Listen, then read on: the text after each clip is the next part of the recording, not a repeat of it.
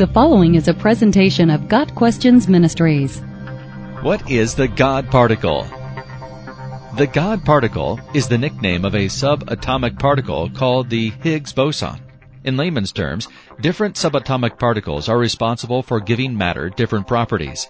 One of the most mysterious and important properties is mass. Some particles, like protons and neutrons, have mass. Others, like photons, do not. The Higgs boson, or God particle, is believed to be the particle which gives mass to matter. The God particle nickname grew out of the long, drawn out struggles of physicists to find this elusive piece of the cosmic puzzle. What follows is a very brief, very simplified explanation of how the Higgs boson fits into modern physics and how science is attempting to study it. The standard model of particle physics is a system that attempts to describe the forces, components, and reactions of the basic particles that make up matter. It not only deals with atoms and their components, but the pieces that compose some subatomic particles. This model does have some major gaps, including gravity and some experimental contradictions. The standard model is still a very good method of understanding particle physics, and it continues to improve. The model predicts that there are certain elementary particles even smaller than protons and neutrons. As of the date of this writing, the only particle predicted by the model, which has not been experimentally verified, is the Higgs boson, jokingly referred to as the God particle. Each of these subatomic particles contributes to the forces that cause all matter interactions. One of the most important but least understood aspects of matter is mass. Science is not entirely sure why some particles seem massless, like photons, and others are massive.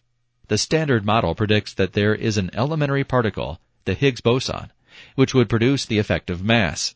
Confirmation of the Higgs boson would be a major milestone in our understanding of physics.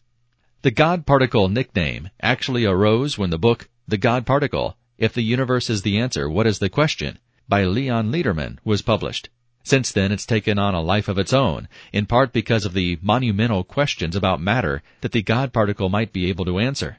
The man who first proposed the Higgs boson's existence, Peter Higgs, isn't all that amused by the nickname, as he's an avowed atheist.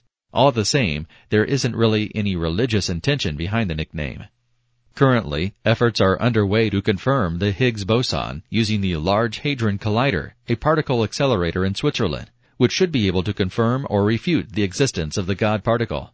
As with any scientific discovery, God's amazing creation becomes more and more impressive as we learn more about it. Either result, that the Higgs boson exists or does not exist, represents a step forward in human knowledge and another step forward in our appreciation of God's awe-inspiring universe.